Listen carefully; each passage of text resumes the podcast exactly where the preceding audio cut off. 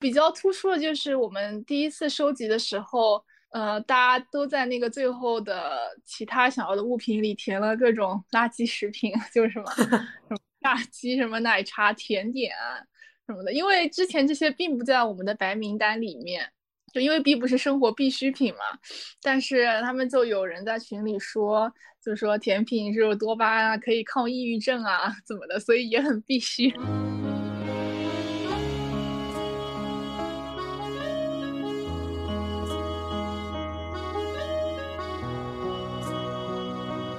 就年轻人做事情的这种热情，就是参与社区服务的这种热情，是我之前所没有想到的一个高度。我不知道是不是因为疫情的极端情况激发了大家的这样一种内心的，呃，正能量，还是说大家其实本来就在以各种方式为社区服务，只是我没有发现。三千里偶然见大家好，欢迎来到本期我是自愿来上班的。忘了在哪看到一句话，说志愿者比媒体中读到的很多商业领袖的文章要真实许多。出于好奇，做了这样一期内容，采访了三位在防疫期间默默付出的志愿者。这次采访挺特别的，有许多细小又具体的故事，使我在剪辑时人内心触动。在这次采访过程中，也无数次回应这句话：要爱具体的人。那么，因为采访时长，我们将分为上下两期，希望大家喜欢。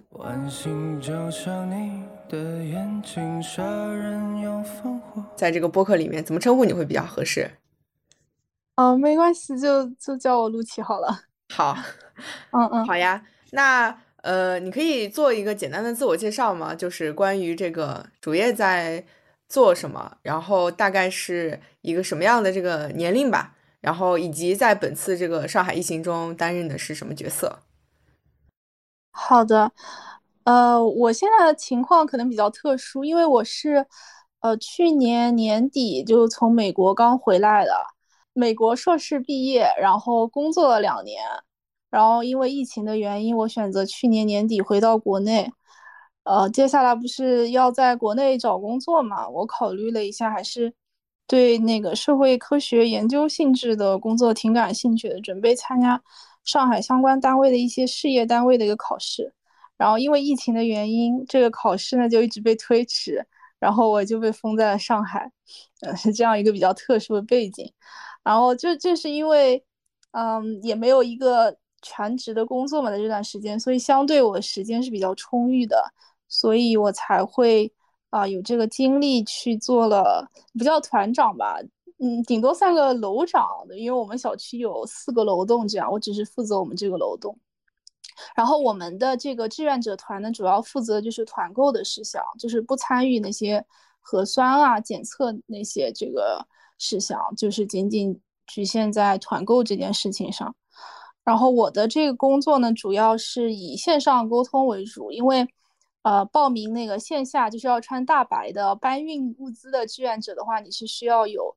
呃，三针的那个疫苗的。就我们还挺注重这个安全的问题，所以我我也就只能够负责，相当于是线上的一些沟通啊，然后跟居民的沟通，然后，呃，这个包括物资的这些到达的时候，呃呃，领取的通知啊，以及一些售后的。呃，跟居民的协调服务大概是这样的一个工作，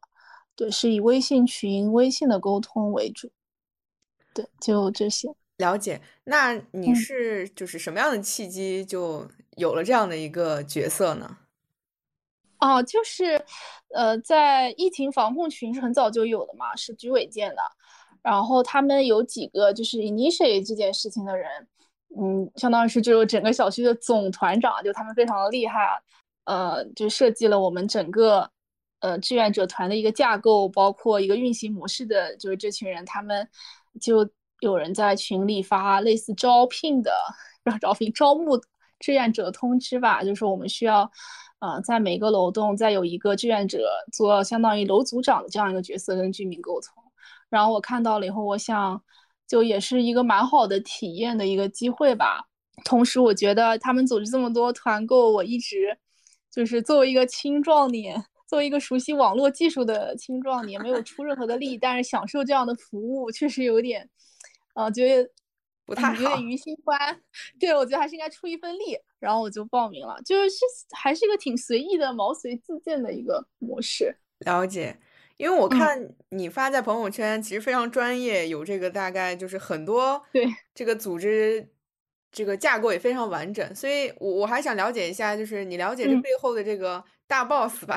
就是他他是怎么样就组织了这样一个非常这个架构明确，然后分工又很明确，然后还有什么日报啊、视频啊各 种各样的这样的一个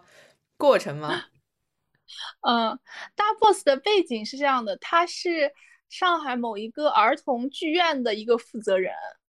所以我觉得他的一个职业背景就决定了他在，嗯，可以说是项目制吧，就项目制、活动制这样的事情组织方面是相当有经验的。然后，呃，这件事情的初始好像是，呃，有几个业委会的这个呃邻居，他们，呃，因为看到小区被封了嘛，然后各种的团购也有些零散的组织存在安全问题，以及，嗯。被供应商这个提高价格，就我们的权益得不到保证的问题，呃，以及和居委之间沟通不畅，导致我们这个团不够安全和正规的一个问题嘛，所以他们就可能有三四个人就开始讨论这件事情，然后大 boss 就是刚才那个剧剧院的这个负责人，嗯，他就挑起了相当于是总负责人的这一个角色，嗯，然后接下来的这些。整个志愿者团的一些架构啊、模式啊，都是他们最初几个创始人和业委会及和居委会都是进行一个统筹讨论、一个群体智慧的过程嘛。但我觉得大部分还是那个 leader 比较厉害。对，OK，了解。呃，那你可以讲讲自就是自己典型的一天吗？好呀，嗯，我大概就是每天早上。九点九点钟左右开始吧，就我会一直关注群里的消息，因为在最频繁的运作的时期，我们每天大概会发三到四个团购这样，然后大概会是在早上九点半到十点半之间发出。嗯，团购的链接是会由呃渠道组的负责的这小伙伴统一做好，然后我是属于执行组。我就会把这个链接发到我们楼组的群里面，然后告诉大家，嗯，这个是什么团，什么时候开，什么时候截止，就相当于是个发团通知。然后，呃，在发完团之后，差不多有我会在呃 stand by 大概半小时左右的时间，看一下大家对这些团购的商品有没有什么问题。然后接下来就是配送货物的这个过程，比如说。呃，我们大部分的货物配送是在晚上，可能八七八点开始，七点到九点之间吧，都有可能。然后这个时间段，我就会关注他们搬运组呃同事的一些消息，嗯，他们会告诉我们搬运的进度，然后以及搬运的呃过程中可能会遇到问题，然后同时我们就会跟居民沟通，呃，提醒他们查收这个生鲜的物品啊之类的，然后。再接下来一步就是到搬运完成之后，我们会根据居民在群里一些反馈处理一些售后，啊，就比如说有少送、错送或者有一些商品的质量问题，然后我再拿着这些问题去跟渠道组那边的啊同事再进行一个反馈和沟通，对，大概是这样的一个流程。好呀，那我我看其实你们这个近三周的时间。就是也开团了五十多次，那就是这些这些团，呃，一般是什么样的内容呢？呃，我很我也很好奇，就是一般是怎么样？比如一次一个团，它是只覆盖几个这种物品吗？还是说这个每次的这个团购计划又是怎么样生成的？呃，我们会先从收集居民的需求开始，大概每一周的话会做一个腾讯问卷。呃，会在问卷里按那个需求指数让大家打分嘛？比如说一到五，就一是最紧急，五是最不紧急，这样。嗯，会有那个提前设置好一些品相类别，比如说粮油米面啊，或者说是蔬菜，肉类或者是蛋奶这样的，让大家去打分，然后也会有最后一道题目，就是让大家去填写还有什么其他需要的物品，然后我们会根据收下来的这个问卷结果去决定下周要开哪些团，然后团的内容的话，嗯，基本上是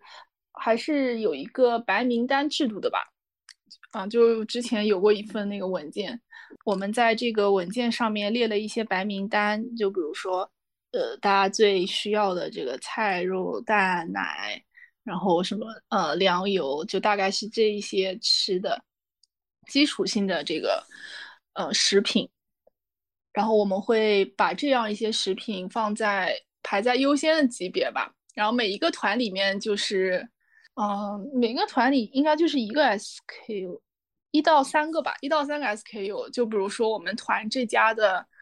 呃，面包，那面包它可能有两个套餐，然后我们就会在一个团的链接里放 A 套餐和 B 套餐，大概是这样的一个内容。那你比如在这个五，就是开团五十多五十次左右的这个里面，你有印象深刻的一个团品吗？我我我也不知道会有什么答案，我就是单纯好奇，就可能你也没想到大家会，或者说在这个搜集大家这个需求的时候。会有一些答案是你很意外的，就可能呃没有考虑到，或者说没有事先预想到的这个需求嘛，就容易被人忽视的或怎么样？呃，有比较突出的就是我们第一次收集的时候，呃，大家都在那个最后的其他想要的物品里填了各种垃圾食品，就是什么 什么炸鸡、什么奶茶、甜点什么的，因为之前这些并不在我们的白名单里面。就因为并不是生活必需品嘛，但是他们就有人在群里说，就说甜品是有多巴胺啊，可以抗抑郁症啊，怎么的，所以也很必须。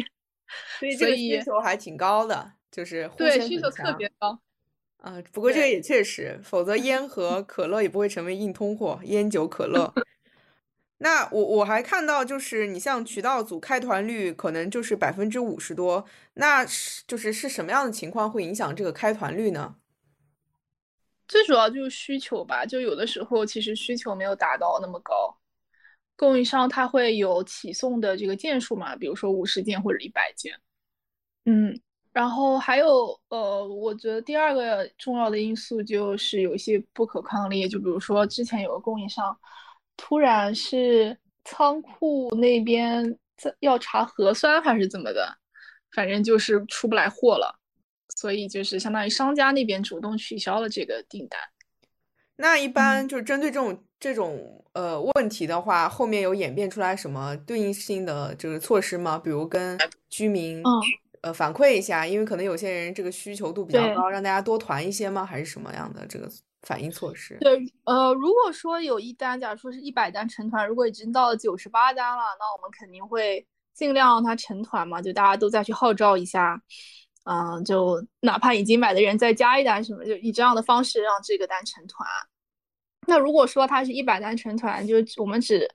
只下了呃，暂时只有五十个这个居民呃下了订单，那还差五十个，那基本上我们也就不会去特别 push 这个成团。了解，但是大家知道没有开团的原因是吧？就是居民们是知道。对对，我们都会反馈，就如果说是供应商问题啊，或者是。啊，有一定的人数不够啊，我们就都会在群里通知大家。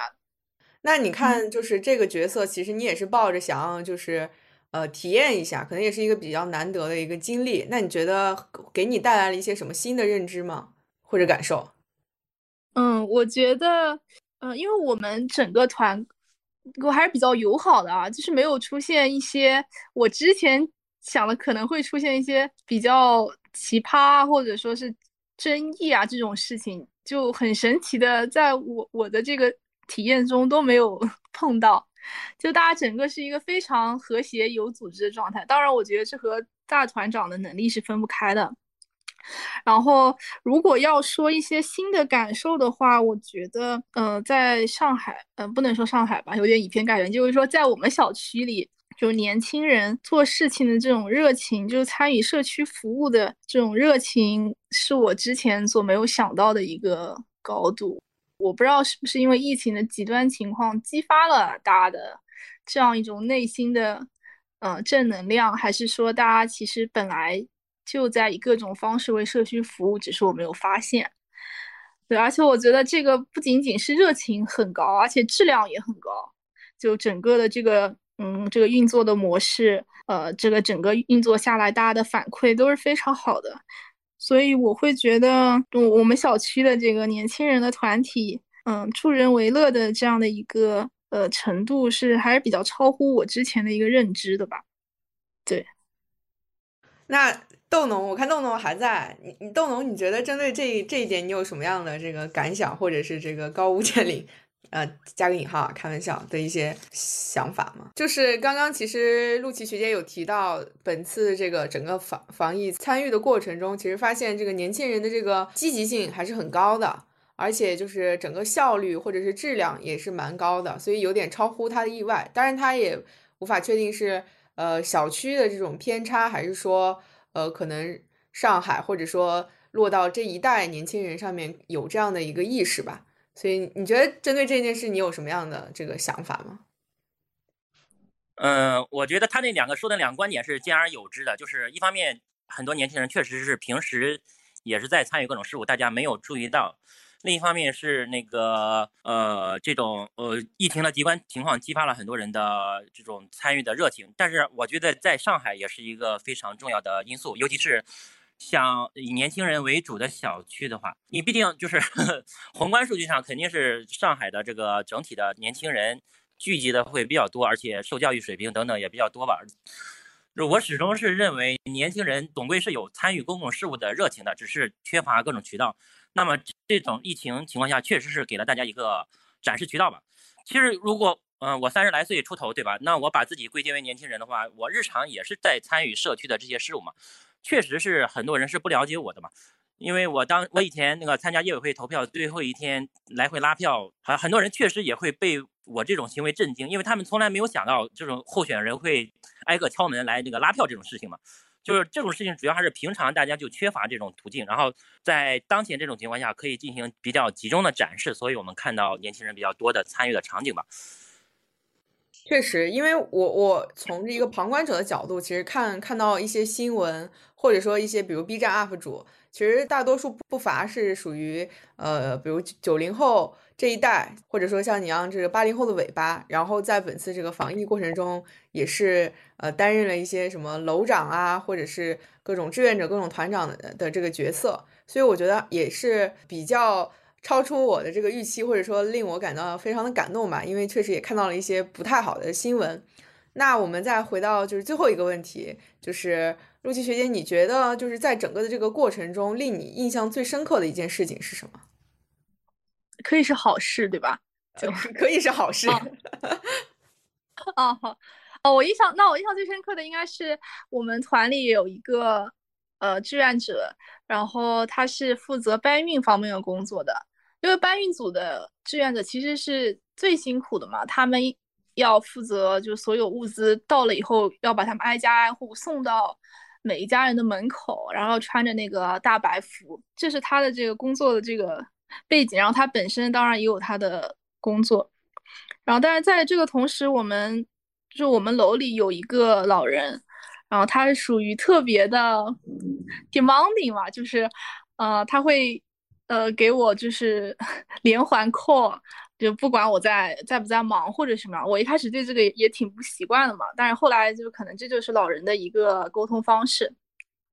然后他会呃打电话给我说要这个啊要那个，然后有的时候确实也不可能完全的去满足他，然后有的时候他要的东西我家里可能也没有，然后一般到这种程度的时候，我就会跟我就会以一种比较合理的方式去呃跟老人沟通吧，我就说。呃，可以等下一次团购啊，啊，或者说是也可以通过其他的渠道，比如说线上其他平台购物去解决这样的问题，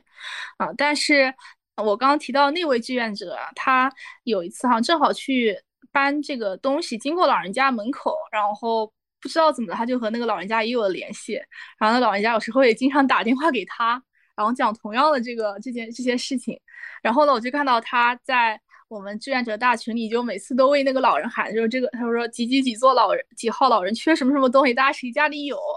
然后他就会去挨家的去，然后就会有人说有嘛，然后就会放在门口，他就会去那家人的门口去搜集，然后再送到那个单独送到那个老人的家里。就我觉得，嗯，这样的一种这个服务的热情，真的是让我印象印象特别的这个深刻。对，OK，了解。那你刚刚形容的这个搬运志愿者，他大概是什么样的一个画像呢？呃，不是特别熟，但是看微信头像的话，感觉是 一个，感觉是一个，就是偏中，应该已经偏中年的一个男士吧。对，我就是这种志愿者。我我还挺震惊的，就是就感觉他是真的是从心底来的这种热情，对，把并没有被生活的各种什么所磨灭的那种感觉。可能豆农更能理解那个志愿者的那个内心和行为吧。是的，因为我一最最一开始就那个向小区提的这个问题，就是独居老人或者在疫情情况下被迫独居的老人，因为有很多原本是和孩子一起住在这儿的，那孩子现在正在出差或者被封在外面，他是被迫变成了独居的，然后手机什么不会用，确实是情况比较那个不乐观的，所以。我是比较早的在小区内完成了，就是我们楼的这个独居老人或者是只有老人和孩子的这些户的排查嘛。然后我也在这个志愿者群里向居委发出了几次号召，同时要业委会关注这个事儿。业委会后来也答应了，就如果这些人有什么需求，可以向业委会这边寻求帮助嘛。就是因为这我们楼还好是没有出问题，因为我确实见到别的楼是有出问题的，就是有一户有一栋楼的老人实在饿得受不了了，就他已经断粮两天了嘛，就是。呃，菜断了，就是粮食，就是家里总归还是有的嘛。菜已经断了两天了，他是到楼下跑到门口来问，就有没有什么吃的菜的什么的情况下，我当时也是震惊了，因为这个事情我已经啊安排过，也在志愿者群里号召过嘛。但是因为我只是当时只是一个志愿者，就是居委没有明确说过这个事情，然后业委会也没有说过这事情，所以各个楼的执行程程度是不一样的。那好在我们楼基本上是没有这个情况，大部分的老人我都是隔两三天会去敲一下门，去问他们有需要什么。因为大部分人其实也很好理解，没有过分的需求嘛，也就要点绿叶蔬菜。有的老人胃反胃什么的，需要一点苏打饼干之类的吧。就是我觉得这个还是属于在举手之劳范围内的，所以就没有把这个当成一个非常就觉得难以为难为难的事情嘛。行，那非常感谢大家的时间，那我们今天就先这样。好好，再见。好，拜拜，拜拜。